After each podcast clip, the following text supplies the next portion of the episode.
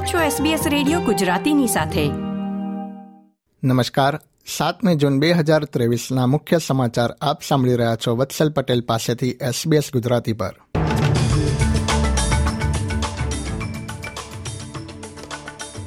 ઓસ્ટ્રેલિયાની રિઝર્વ બેંકના governor Philip લોવે જણાવ્યું કે વધી રહેલા ફુગાવાની સરખામણીમાં દરેક વ્યક્તિએ તેમનું વેતન વધશે એવી આશા રાખવી જોઈએ નહીં.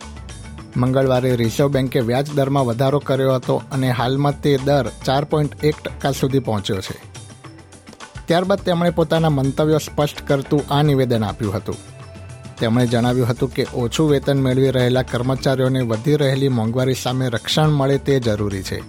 પરંતુ બહોળા વર્ગનું વેતન વધે એ જરૂરી નથી. ઉલ્લેખનીય છે કે ફુગાવો ત્રણ દાયકાના સર્વોચ્ચ સ્તરે પહોંચી ગયો છે. અને ડૉક્ટર લોવે જણાવ્યું હતું કે આગામી વર્ષોમાં તેને બેથી ત્રણ ટકાની રેન્જમાં લાવવાનો ધ્યેય છે. તેમણે ઉમેર્યું હતું કે મંદીનો સામનો કર્યા વિના પણ દેશ ફુગાવા પર કાબૂ મેળવવા તરફ વધી રહ્યો છે. ઇમરજન્સી વિક્ટોરિયાએ સમગ્ર રાજ્યમાં અચાનક પૂર આવવાની શક્યતાને ધ્યાનમાં રાખીને ચેતવણી જારી કરી છે.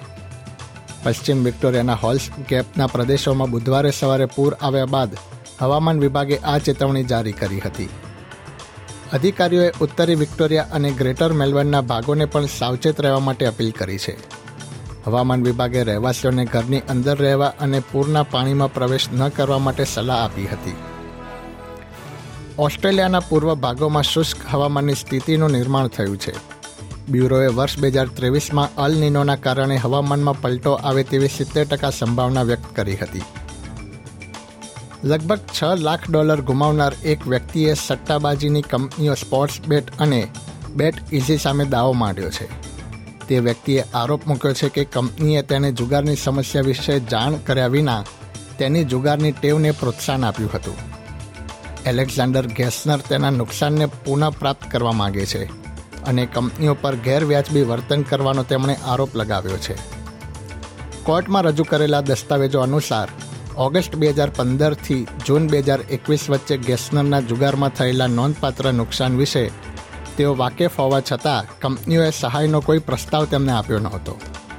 ગેસનરનો દાવો છે કે તેની સમસ્યાનો ઉકેલ લાવવાને બદલે બેટ ઇઝી અને સ્પોર્ટ્સ બેટે તેને જુગાર ચાલુ રાખવા માટે સક્રિયપણે પ્રોત્સાહન આપ્યું હતું.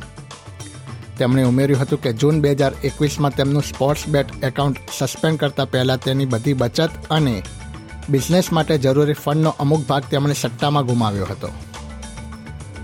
ઓસ્ટ્રેલિયાના ટ્રેઝરર જીમ ચાર્મેર્સે જણાવ્યું છે કે વર્ષ બે હજાર ત્રીસ બાદ ચેક પેમેન્ટની પ્રક્રિયાને તબક્કાવાર સમાપ્ત કરવામાં આવશે.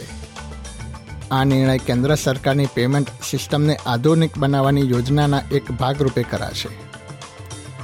કોમનવેલ્થ બેંકને સ્પેમ સાથે સંકળાયેલા કાયદાના ભંગ બદલ ઓસ્ટ્રેલિયન કમ્યુનિકેશન્સ એન્ડ મીડિયા ઓથોરિટીએ ત્રણ પોઈન્ટ પંચાવન મિલિયન ડોલરનો દંડ ફટકાર્યો છે. સંસ્થા દ્વારા કરવામાં આવેલી તપાસમાં જાણવા મળ્યું હતું કે બેંકે ગ્રાહકોને એકસઠ મિલિયન ઈમેલ મોકલ્યા હતા, જેમાં મેસેજને અનસબસ્ક્રાઇબ કરવા માંગતા ગ્રાહકોને ગેરકાયદેસર રીતે લોગિન કરાવવામાં આવ્યું હતું. અગાઉથી જ અનસબસ્ક્રાઇબ કરનારા લોકોને પાંચ હજાર જેટલા ઈમેલ મોકલવામાં આવ્યા હતા. આ દંડ સ્પામ સાથે સંકળાયેલા કાયદાના ભંગ માટે ફટકારવામાં આવેલો સૌથી મોટો નાણાકીય દંડ બન્યો છે. એસબીએસ ગુજરાતી પર આ હતા બુધવાર સાતમી જૂન બે હજાર ત્રેવીસના મુખ્ય સમાચાર.